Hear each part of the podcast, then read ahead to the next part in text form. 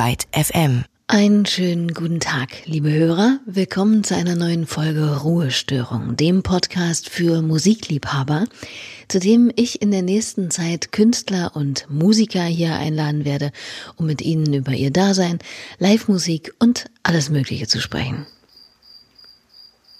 Na, ist irgendwem vielleicht gerade etwas aufgefallen?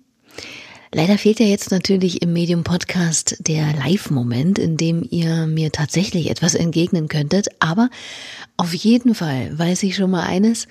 Zumindest der Band, die ich heute hier zu Gast habe, dürften sich bei dieser Art von Begrüßung dezent die Fußnägel gekräuselt haben. Warum? Ganz einfach.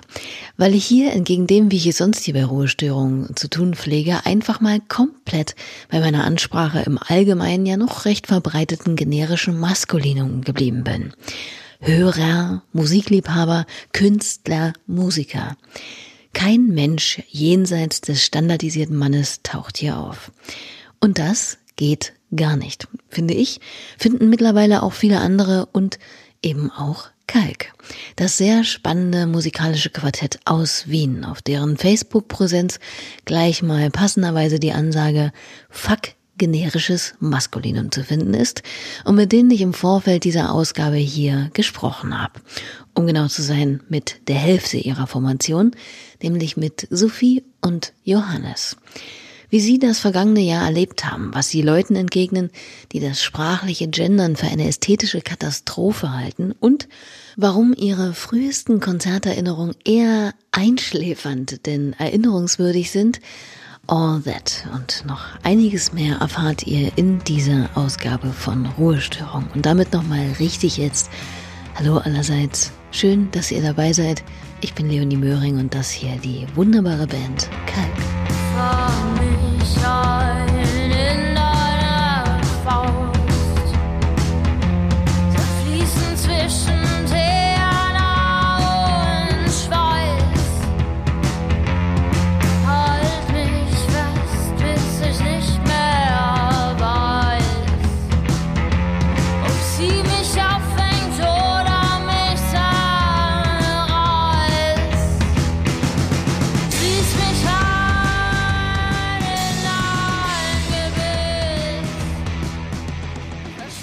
Aus ihrem selbstbetitelten Debütalbum ein Auszug aus dem Stück Faust war das. Bei diesem Lied weiß ich noch genau, dass ich es, nachdem es mir beim Sichten neuer Veröffentlichungen in die Hände gefallen war, es in schier ohrenbetäubender Lautstärke im Auto äh, auf dem Weg zum, ich glaube, Aline Lümre Festival rauf und runter gehört habe. So gut fand ich das. Die Art und Weise, wie Sophie die deutsche Sprache buchstäblich zu instrumentalisieren scheint, sie so ungewöhnlich pointiert, formt, phonetisch ausdehnt oder staucht, hat mich total gekriegt und beeindruckt. Und dann auch noch die Texte, die düstere, gedankenschwere Lyrik, auf der der Gesang aufbaut, verwoben mit der treibenden, verzerrten, ich würde schon fast sagen, unterschwellig aggressiv sphärischen Musik. Ja, unschwer vielleicht zu merken, finde ich echt gut die Kapelle. Die ist übrigens mehr oder minder durch eine Art Fusion entstanden, denn während Johannes, jetziger Gitarrist und Drummer Christoph, noch in einer Stoner Rockband jammten, machten Bassist Benjamin und Sängerin, Gitarristin und Synthesizerin Sophie noch gemeinsam Singer-Songwriter-Musik. Doch damit war dann 2007 spätestens Schluss und die vier wandten sich dem gemeinsamen Projekt Kalk zu. Erster gemeinsamer Song Chains of Sea.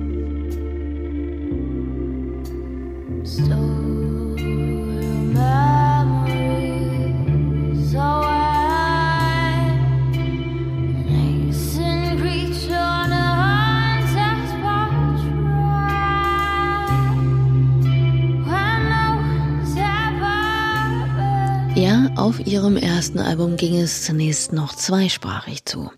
Was ganz interessant ist, denn das ist ja nicht unbedingt selbstverständlich. Erst in der letzten Folge Ruhestörung hat mir Nils Frevert ja zum Beispiel noch erzählt, dass er sich beim Englisch Texten und Singen einfach nicht authentisch fühlt. Und ja, sich einfach nicht selbst wiedererkennt und es deshalb auch schlichtweg sein lässt. Für Sophie Löw ist das allerdings keine Hürde, sondern vielmehr eine Erweiterung ihrer künstlerischen Ausdrucksform. Nun haben Kalk am 9. Oktober ihr zweites Album veröffentlicht, das eigentlich schon im Februar aufgenommen werden sollte, aber der ganze Prozess hat sich eben durch die Corona-Pandemie verzögert, was der Platte allerdings nicht geschadet hat. Das Einzige, was natürlich schwierig und wahnsinnig bedauerlich ist, ist die Tatsache, dass nun, da das Album Zerstreuen über euch draußen ist, die dazugehörige Tour natürlich ausfallen muss. Aber zum Glück nicht in Gänze, wie die beiden mir erzählten. Naja, es ist, ähm, das ist das eine Konzert in Wien und dann haben wir noch in, in Österreich im Ende November haben, und Anfang Dezember haben wir noch ähm, zwei, drei Termine, glaube ich. Aber es ist, also wir sind einfach urhappy, dass wir die spielen können. Also ich glaube, ich glaube, es ist echt urwichtig einfach, dass wir, dass wir mal wieder auf die Bühne kommen, weil wir haben vor acht Monaten das letzte Mal gespielt und wir sind jetzt auch nicht so die, die Sommer Open Air Band irgendwie, ähm, wo man jetzt schnell mal im Sommer irgendwo hätte spielen können und deswegen ist es schon echt viel wert. Und wenn sich die Leute alle sicher fühlen und gerne kommen, und dann ist das einfach echt, dann, dann kann das einfach auch echt schön werden.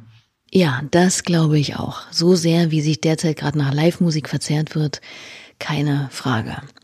Aber hat diese Live-Lücke denn auch irgendetwas mit Kalk gemacht, habe ich mich gefragt. Also wie ist es, wenn man so lange nicht live spielen kann und vor allem, wenn man seine fertige Platte gar nicht so richtig live vorstellen kann? Gehört das nicht irgendwie auch zum Schaffensprozess eines Albums dazu? Eigentlich schon oder? Ja, auf jeden Fall. Also es wird sich einfach, man hätte irgendwie nicht die gleiche Verbindung auch zu den, zu den Liedern. Es wird sich einfach anfühlen, als hätte man irgendwie zu schnell von etwas ähm, abgelassen, was eigentlich noch, noch ähm, irgendwie einen großen Teil für einen bedeuten könnte. Mhm.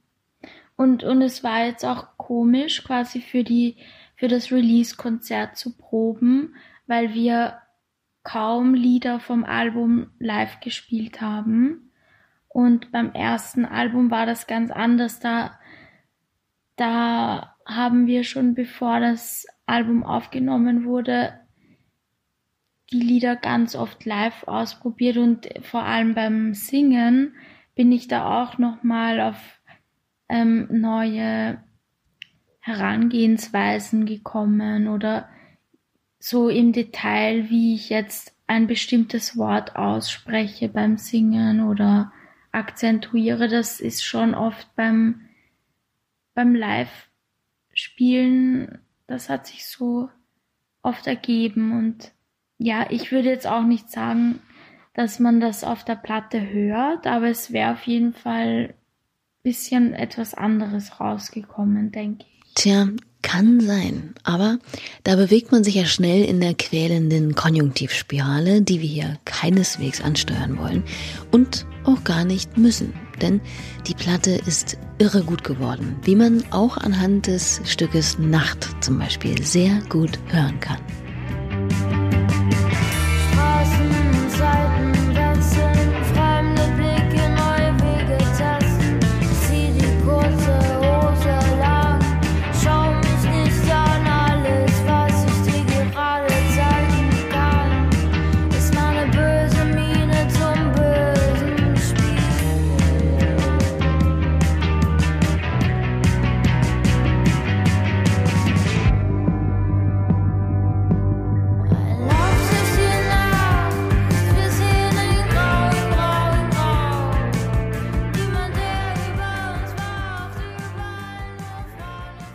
Eine in Ton gegossene Verarbeitung einer sehr alltäglichen und dennoch gerade für Frauen immer noch unheimlich schweren Situation, dem nächtlichen, einsamen Nachhauseweg. Die hier beschriebenen Strategien sind natürlich auch mir und mit Sicherheit vielen anderen nicht fremd, Wer hat nicht schon mal die Straßenseite des Nächtens präventiv gewechselt, weil in der Ferne eine Männergruppe zu sehen war? Oder hat den Wohnungsschlüssel schon einen Kilometer zu früh in die Hand genommen, um damit dann demonstrativ rumzuklappern oder laut einen Anruf vorgetäuscht, indem man ausdrücklich zur Sprache bringt, dass man ja erwartet wird und gleich da sei? Was man bei Kalk merkt, die Themen sind sehr echt und authentisch. Und auch wenn es Sophie ist, die die Texte schreibt, so gehen deren Inhalte alle aus der Band etwas an. Hier wird also nicht nur über Machtverhältnisse, Gleichberechtigung und Feminismus gesungen, sondern auch bandintern diskutiert, reflektiert und analysiert. In dem Song Dichterin, den ich in diesem Podcast hier in irgendeiner Folge schon mal vorgestellt habe, ist es vor allem die Sprache, die Kalk unter ihrem musikalischen Brennglas in den Fokus rückt, beziehungsweise vielmehr den diskriminierenden und ausgrenzenden Charakter von Sprache. In dem Song heißt es nämlich zum Beispiel, du verdrängst mich und du verkennst mich. Ich verrenne mich an dunkle Orte. Du kennst keine Worte für mich und die du für mich hast, führen mich weit weg von Einfluss und Macht. Deine Nicht-Worte für mich führen mich in die Ohnmacht. Verschweigen bringt Vertreibung, Vertreibung bringt Verschweigen. Und in diesem Moment dreht sich in dem dazugehörigen Musikvideo Sophie um und auf der rückseitigen Schulterpartie ihrer Jacke prangt ein großes, fuck generisches Maskulinum. Die Botschaft ist also glasklar.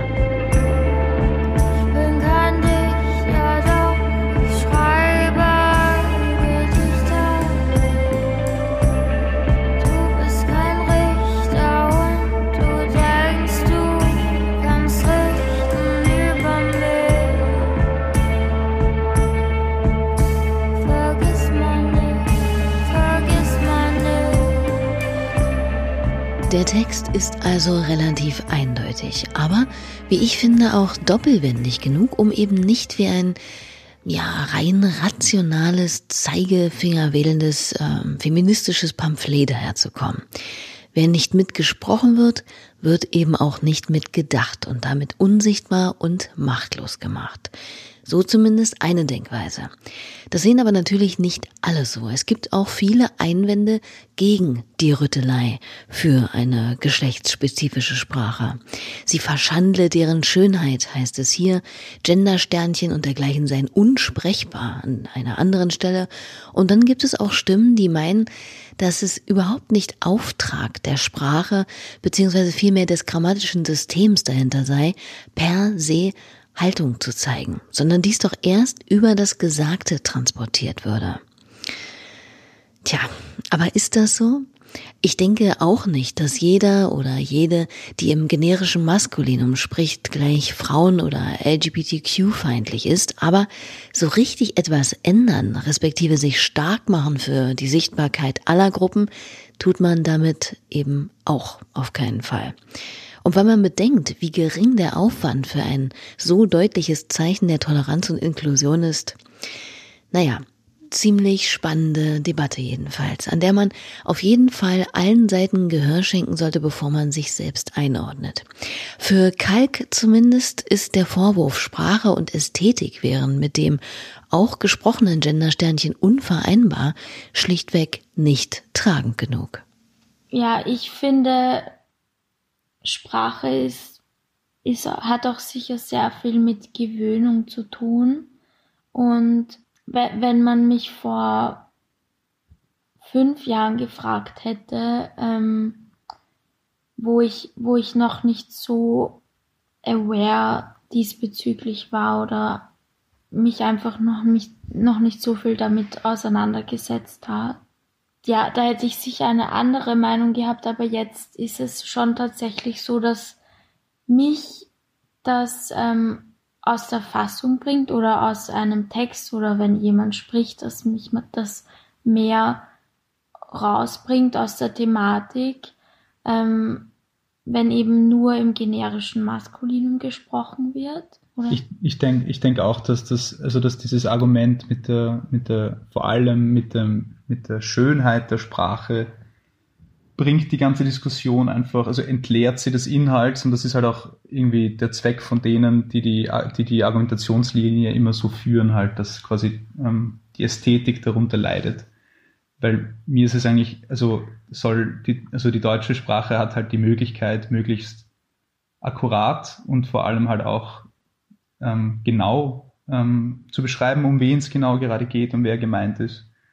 Und da ist es mir zehnmal lieber, man man kann akkurat formulieren, als dass die Sprache quasi ähm, gewisse Gruppen nicht anführt und damit unterdrückt. Also dann, dann ist es, das ist mir auf jeden Fall lieber, als dass die Sprache für mich ungerecht und in Schönheit stirbt dann quasi. Mhm.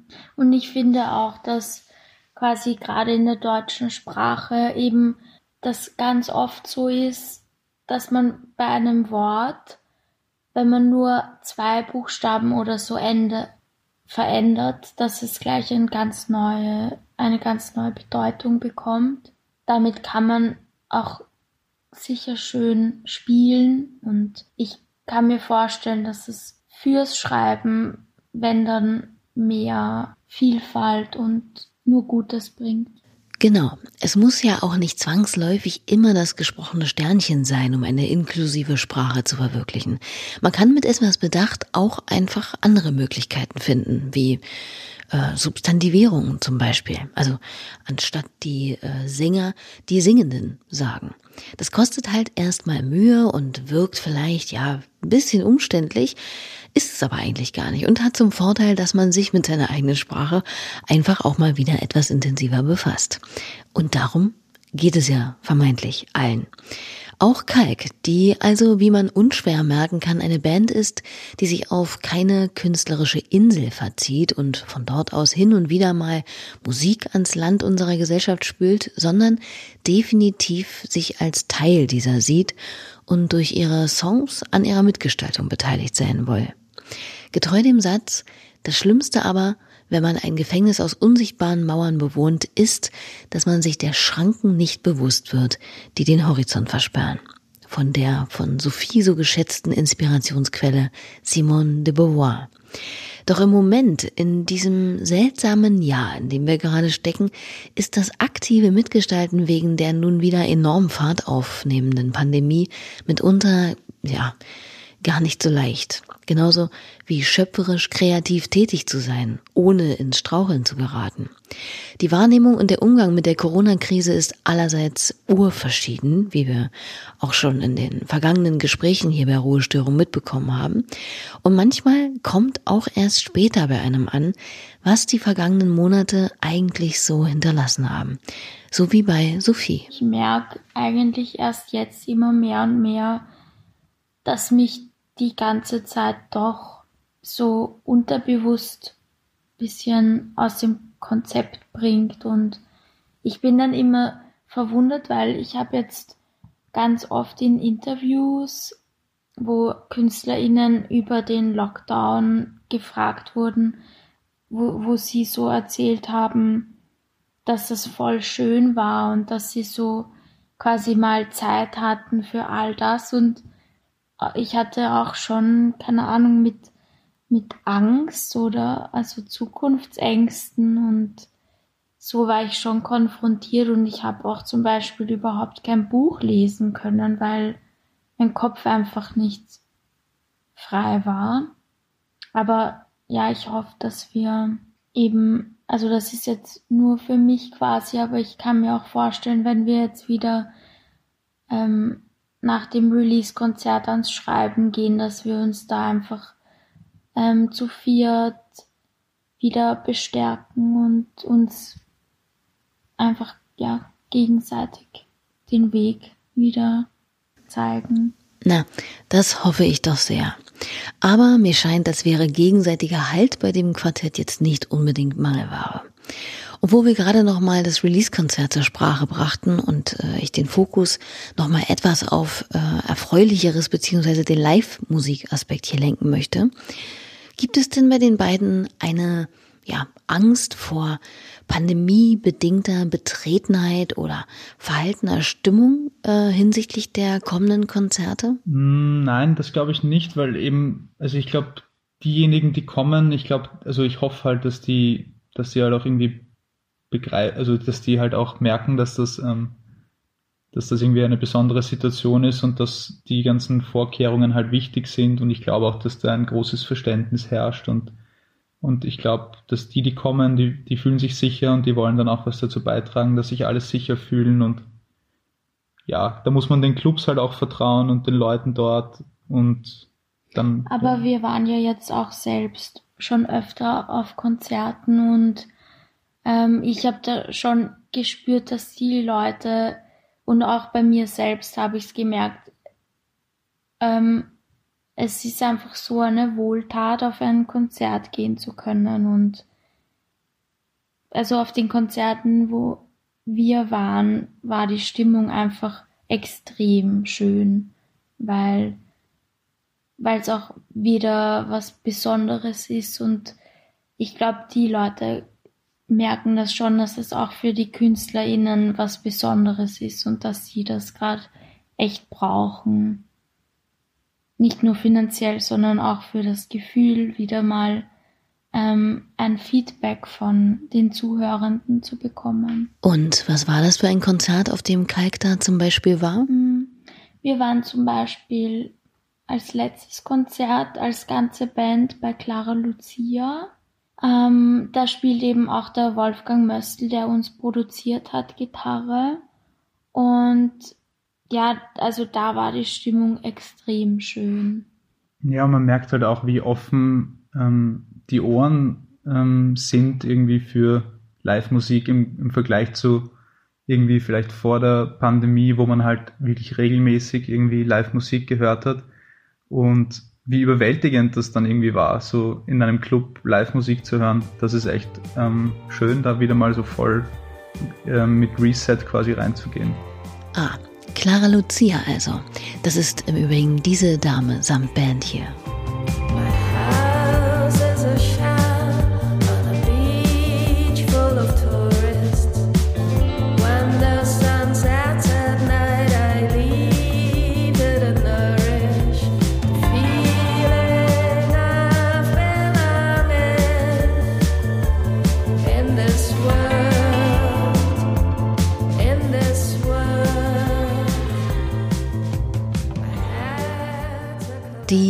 Diesem Sommer erschienene Single This World von Clara Lucia.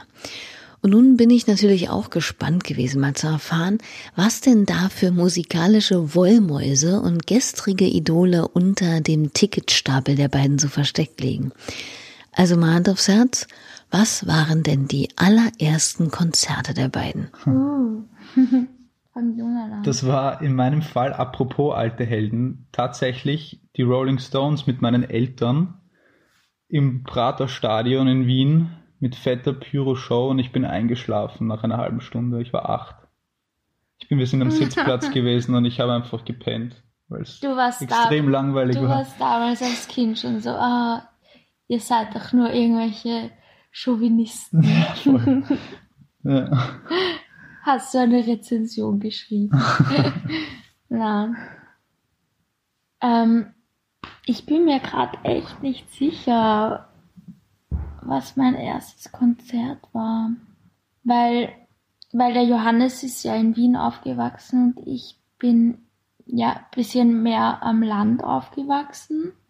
Und da gab's halt jetzt in der Stadt nicht so richtig Konzerte und ich bin jetzt auch nicht so oft dann mit meinen Eltern aber ich kann mich erinnern, das hätte nämlich mein erstes Konzert werden sollen von Avril Lavigne.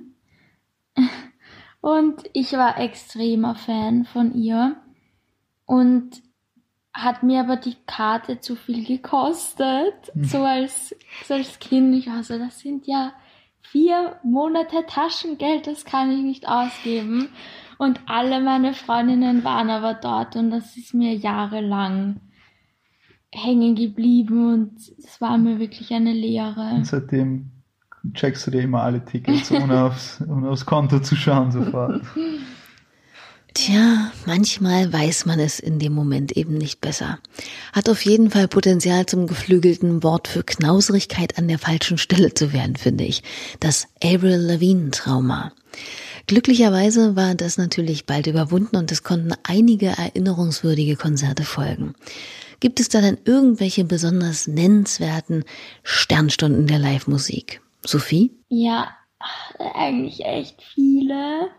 Aber also auf jeden Fall jedes Konzert von Soap and Skin bei mir. Das mhm, ist einfach voll. so eine Experience, die, die einfach so in den ganzen Körper reingeht. Das kann ich nur bestätigen. Auch mir hat sich bei einem Konzert des österreichischen Ausnahmetalents schon mal gefühlt, wirklich ja das Innere nach außen gewandt. So intensiv ist das, was die enigmatische Anja Plaschke alias Soap in Skin da auf der Bühne macht. Und auch auf Platte. Early this morning, when you knocked upon my door.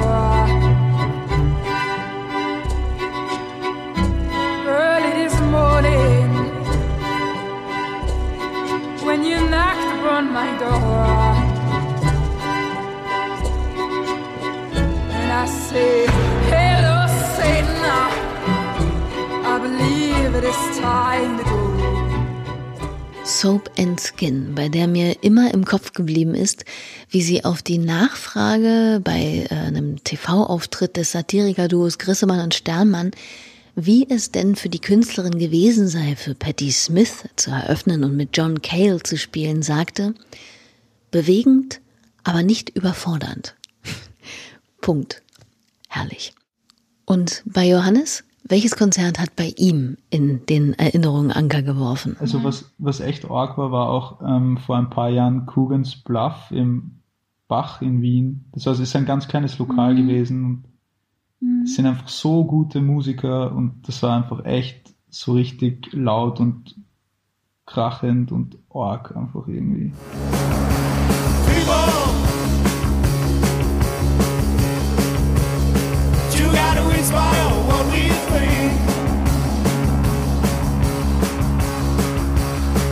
Say people.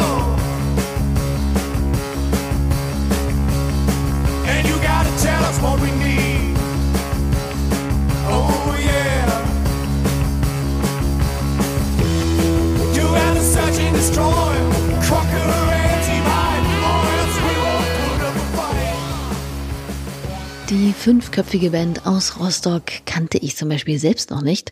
Coogan's Bluff. Danke dafür. So.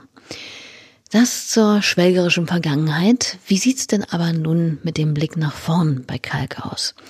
Der ominöse Fluch des zweiten Albums ist ja schon mal durchbrochen. Ein paar Konzerte stehen an. Wenn da nicht wieder Corona das Schicksal fies vom Stuhl haut, fingers crossed. Und ansonsten dunkeln ja aber die Tage nun allmählich ein. Welche Musik läuft denn bei Kalk währenddessen? Hm, ja, also ich weiß nicht, wir haben viel gehört in letzter Zeit eigentlich so zumindest drei Viertel der Band haben wir relativ viel Aldous Harding gehört und das passt halt auch ganz gut jetzt zur eindunkelnden Zeit, wie du so schön gesagt hast.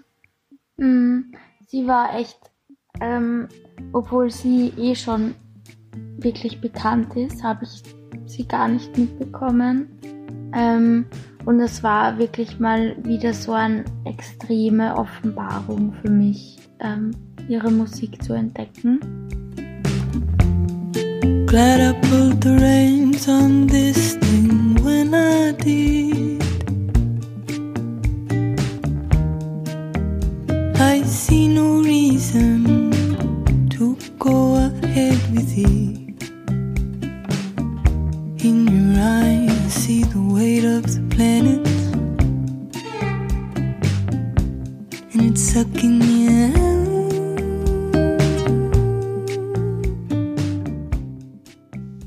Die Kalk für die kommende kühle Zeit wärmstens empfiehlt, ein Auszug aus Alice Hardings Stück Weight of the Planets aus ihrem 2019 erschienenen und vom Verband unabhängiger MusikunternehmerInnen preisgekrönten Album Designer. So. Und nun ist dieses Jahr auch die kommenden Tage, Wochen, wenn man ganz nüchtern angeht, vielleicht sogar Monate jetzt nicht unbedingt dafür mehr prädestiniert, große Pläne zu machen, außer äh, ja langfristig gesehen gesund, besonnen und umsichtig zu bleiben vielleicht. Aber wenn man doch mal so ganz zaghaft äh, einen scheuen Blick nach vorne wagt, was schwebt denn Kalk beziehungsweise den beiden so vor? Ich habe auf jeden Fall vor, ähm, zu jedem Konzert gehen, also zu gehen, wo ich kann und solange wir noch können und hoffentlich werde ich dann bei urvielen gewesen sein und mir dann denken, okay, ich hätte eh die ganze Zeit gehen können. Ähm, und, und aus den Konzerten werde ich mir sicher auch wieder Inspirationen holen. Ja, und wir haben bis jetzt ja noch gar keine Streicher und Bläser gehabt. Das können wir auch noch verwenden. Das ist so der Klassiker irgendwie. Ja, aber ja auch etwas ausgefädelt, finde ich. Wie wär's denn mit äh, der eigentlich unverzeihlichen Blockflöte? Das wäre doch mal was. Das zappendusternde, wabernde Post-Punk-Shoegaze-Fieber von Kalk nuanciert hier und da mit den zarten flirrenden Tönen einer Blockflöte. Ja, stimmt. Danke, das schreiben wir uns, notieren wir uns gleich. Es kommt gleich auf unsere Inspirationsliste. Mein Papa kann Blockflöte Na spielen. bitte, fahren wir mal ins Weinviertel. Jo, das dürfte interessant werden.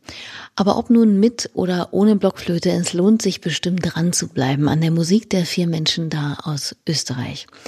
Ich wünsche Kalk jedenfalls genügend Licht in den kommenden Monaten, viel Inspiration und natürlich, so schnöde wie es klingt, Gesundheit. Gleiches gilt für euch, die ihr mir wieder mal schönerweise eure Zeit und Aufmerksamkeit geschenkt habt. Merci auch an Sophie und Johannes fürs Dabeisein. Und dann, äh, ja, empfehle ich mich auch schon wieder für die nächste Ausgabe, in der ich die etwas dieser Welt entrückt wirkende und doch mit ihrer Musik mittendrin befindliche Nova zu Gast haben werde. Abonniert oder kommentiert diesen Podcast hier, wenn ihr mir irgendwie durch die Klickblume mitteilen wollt, dass es euch gefällt, was ihr hier Woche um Woche so zu hören bekommt. Und ansonsten sage ich Tschüss und auf Wiederhören.